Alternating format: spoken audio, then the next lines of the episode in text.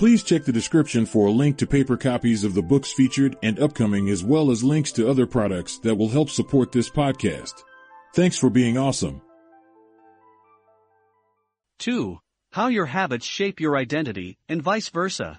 HY is IT so easy to repeat bad habits and so hard to form good ones. Few things can have a more powerful impact on your life than improving your daily habits. And yet it is likely that this time next year you'll be doing the same thing rather than something better. It often feels difficult to keep good habits going for more than a few days, even with sincere effort and the occasional burst of motivation. Habits like exercise, meditation, journaling, and cooking are reasonable for a day or two and then become a hassle. However, once your habits are established, they seem to stick around forever, especially the unwanted ones. Despite our best intentions, unhealthy habits like eating junk food, watching too much television, procrastinating, and smoking can feel impossible to break. Changing our habits is challenging for two reasons. One, we try to change the wrong thing, and two, we try to change our habits in the wrong way. In this chapter, I'll address the first point. In the chapters that follow, I'll answer the second. Our first mistake is that we try to change the wrong thing. To understand what I mean, consider that there are three levels at which change can occur. You can imagine them like the layers of an onion. Three layers of behavior change. Figure 3.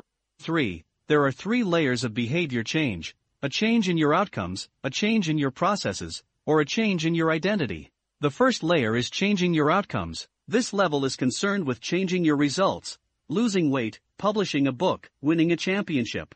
Most of the goals you set are associated with this level of change. The second layer is changing your process. This level is concerned with changing your habits and systems, implementing a new routine at the gym, decluttering your desk for better workflow, developing a meditation practice. Most of the habits you build are associated with this level.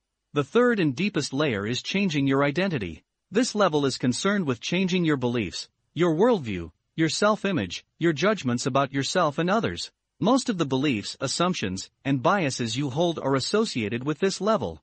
Outcomes are about what you get. Processes are about what you do. Identity is about what you believe. When it comes to building habits that last, when it comes to building a system of 1% improvements, the problem is not that one level is better or worse than another. All levels of change are useful in their own way. The problem is the direction of change. Many people begin the process of changing their habits by focusing on what they want to achieve. This leads us to outcome-based habits. The alternative is to build identity-based habits. With this approach, we start by focusing on who we wish to become. Outcome-based habits. Identity-based habits. Figure 4. With outcome-based habits, the focus is on what you want to achieve. With identity-based habits, the focus is on who you wish to become. Imagine two people resisting a cigarette. When offered a smoke, the first person says, no thanks. I'm trying to quit. It sounds like a reasonable response, but this person still believes they are a smoker who is trying to be something else. They are hoping their behavior will change while carrying around the same beliefs. The second person declines by saying, No thanks, I'm not a smoker. It's a small difference, but this statement signals a shift in identity. Smoking was part of their former life, not their current one. They no longer identify as someone who smokes. Most people don't even consider identity change when they set out to improve. They just think, I want to be skinny, outcome, and if I stick to this diet, then I'll be skinny, process. They set goals and determine the actions they diet, then I'll be skinny, process. They set goals and determine the actions they should take to achieve those goals without considering the beliefs that drive their actions. They never shift the way they look at themselves, and they don't realize that their old identity can sabotage their new plans for change. Behind every system of actions are a system of beliefs. The system of a democracy is founded on beliefs like freedom, majority rule, and social equality. The system of a dictatorship has a very different set of beliefs like absolute authority and strict obedience. You can imagine many ways to try to get more people to vote in a democracy, but such behavior change would never get off the ground in a dictatorship. That's not the identity of the system. Voting is a behavior that is impossible under a certain set of beliefs. A similar pattern exists whether we are discussing individuals, organizations, or societies. There are a set of beliefs and assumptions that shape the system, and identity behind the habits. Behavior that is incongruent with the self will not last.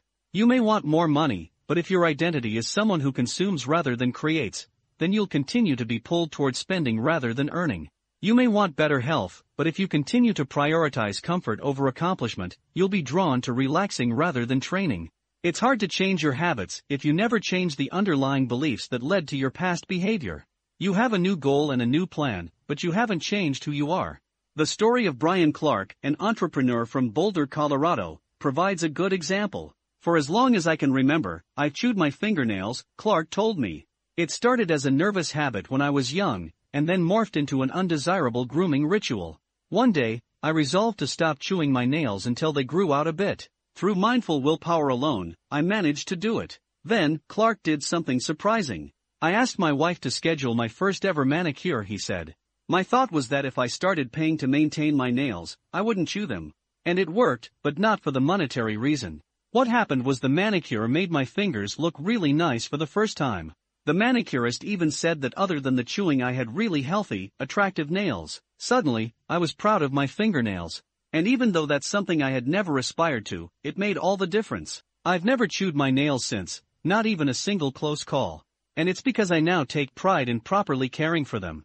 The ultimate form of intrinsic motivation is when a habit becomes part of your identity. It's one thing to say I'm the type of person who wants this. It's something very different to say I'm the type of person who is this. The more pride you have in a particular aspect of your identity, the more motivated you will be to maintain the habits associated with it. If you're proud of how your hair looks, you'll develop all sorts of habits to care for and maintain it.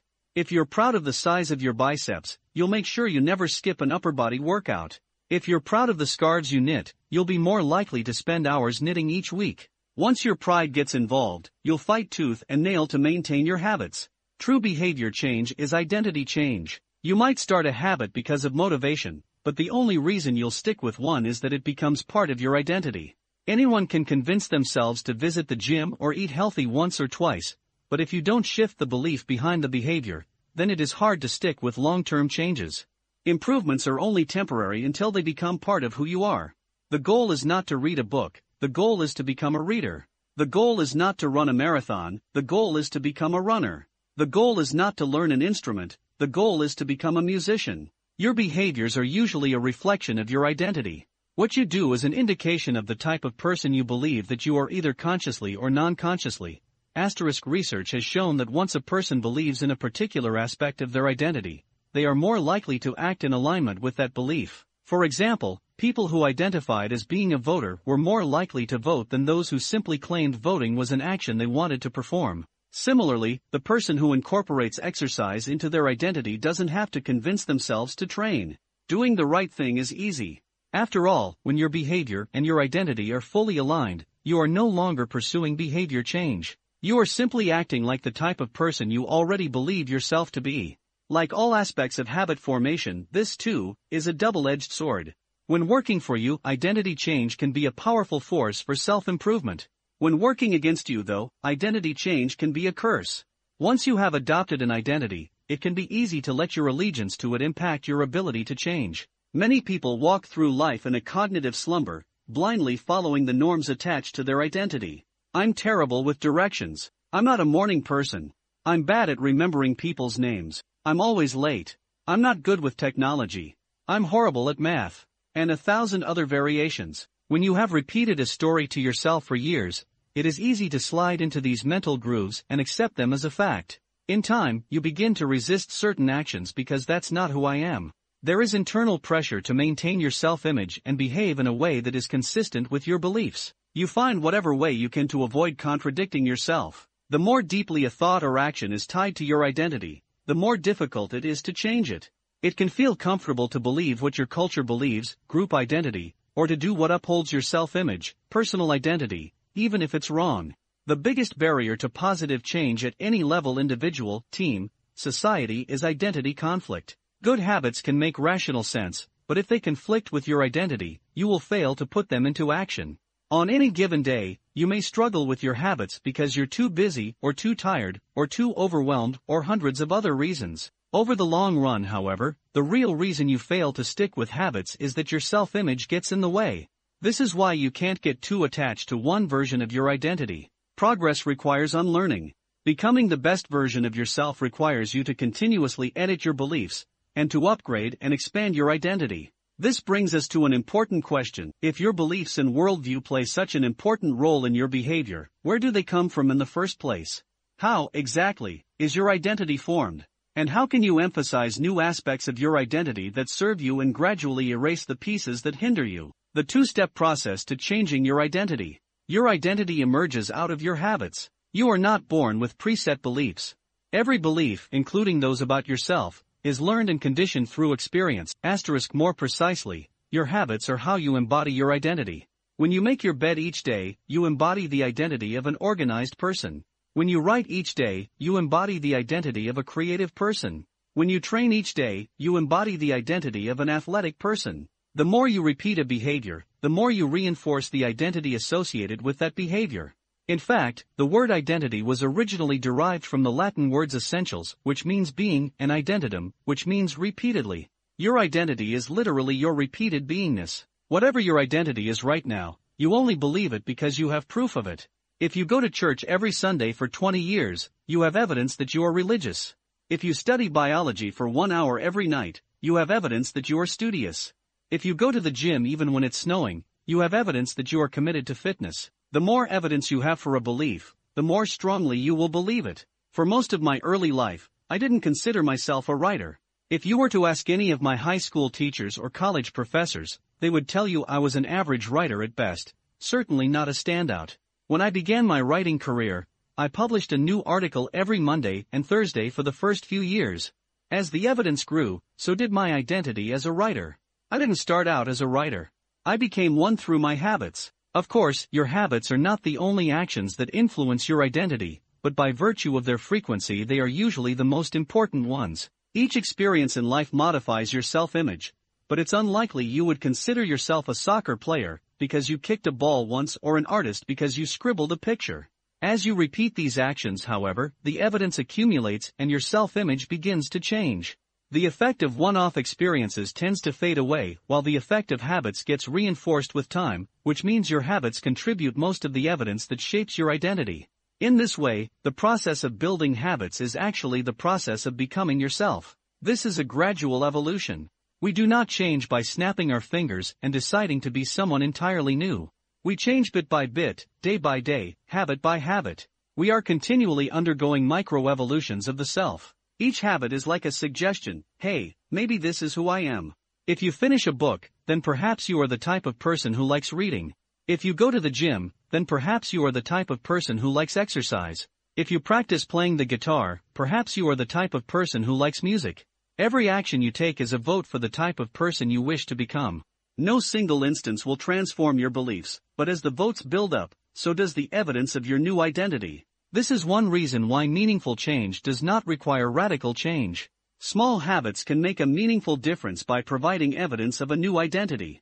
And if a change is meaningful, it actually is big. That's the paradox of making small improvements. Putting this all together, you can see that habits are the path to changing your identity. The most practical way to change who you are is to change what you do. Each time you write a page, you are a writer. Each time you practice the violin, you are a musician. Each time you start a workout, you are an athlete. Each time you encourage your employees, you are a leader. Each habit not only gets results, but also teaches you something far more important to trust yourself. You start to believe you can actually accomplish these things. When the votes mount up and the evidence begins to change, the story you tell yourself begins to change as well. Of course, it works the opposite way too. Every time you choose to perform a bad habit, it's a vote for that identity. The good news is that you don't need to be perfect. In any election, there are going to be votes for both sides. You don't need a unanimous vote to win an election, you just need a majority. It doesn't matter if you cast a few votes for a bad behavior or an unproductive habit. Your goal is simply to win the majority of the time. New identities require new evidence, if you keep casting the same votes you've always cast, you're going to get the same results you've always had. If nothing changes, nothing is going to change. It is a simple two-step process. 1. Decide the type of person you want to be. 2. Prove it to yourself with small wins. First, decide who you want to be. This holds at any level as an individual, as a team, as a community, as a nation. What do you want to stand for? What are as a team, as a community, as a nation? What do you want to stand for? What are your principles and values? Who do you wish to become? These are big questions, and many people aren't sure where to begin, but they do know what kind of results they want. To get six-pack abs, or to feel less anxious, or to double their salary. That's fine. Start there and work backward from the results you want to the type of person who could get those results. Ask yourself, who is the type of person that could get the outcome I want? Who is the type of person that could lose 40 pounds? Who is the type of person that could learn a new language? Who is the type of person that could run a successful startup? For example, who is the type of person who could write a book? It's probably someone who is consistent and reliable. Now your focus shifts from writing a book, outcome based, to being the type of person who is consistent and reliable, identity based. This process can lead to beliefs like, I'm the kind of teacher who stands up for her students. I'm the kind of doctor who gives each patient the time and empathy they need. I'm the kind of manager who advocates for her employees. Once you have a handle on the type of person you want to be, you can begin taking small steps to reinforce your desired identity. I have a friend who lost over 100 pounds by asking herself, What would a healthy person do? All day long, she would use this question as a guide. Would a healthy person walk or take a cab? Would a healthy person order a burrito or a salad? She figured if she acted like a healthy person long enough, eventually she would become that person. She was right. The concept of identity-based habits is our first introduction to another key theme in this book, feedback loops. Your habits shape your identity, and your identity shapes your habits. It's a two-way street. The formation of all habits is a feedback loop, a concept we will explore in depth in the next chapter, but it's important to let your values, principles, and identity drive the loop rather than your results. The focus should always be on becoming that type of person, not getting a particular outcome. The real reason habits matter The real reason habits matter. Identity change is the north star of habit change. The remainder of this book will provide you with step-by-step instructions on how to build better habits in yourself, your family, your team, your company, and anywhere else you wish. But the true question is, are you becoming the type of person you want to become? The first step is not what or how, but who. You need to know who you want to be. Otherwise, your quest for change is like a boat without a rudder. And that's why we are starting here. You have the power to change your beliefs about yourself. Your identity is not set in stone. You have a choice in every moment. You can choose the identity you want to reinforce today with the habits you choose today. And this brings us to the deeper purpose of this book, and the real reason habits matter. Building better habits isn't about littering your day with life hacks. It's not about flossing one tooth each night, or taking a cold shower each morning, or wearing the same outfit each day. It's not about achieving external measures of success like earning more money, losing weight, or reducing stress. Habits can help you achieve all of these things, but fundamentally they are not about having something. They are about becoming someone. Ultimately, your habits matter because they help you become the type of person you wish to be. They are the channel through which you develop your deepest beliefs about yourself. Quite literally, you become your habits. Chapter Summary There are three levels of change outcome change, process change, and identity change. The most effective way to change your habits is to focus not on what you want to achieve, but on who you wish to become. Your identity emerges out of your habits. Every action is a vote for the type of person you wish to become. Becoming the best version of yourself requires you to continuously edit your beliefs, and to upgrade and expand your identity. The real reason habits matter is not because they can get you better results, although they can do that, but because they can change your beliefs about yourself.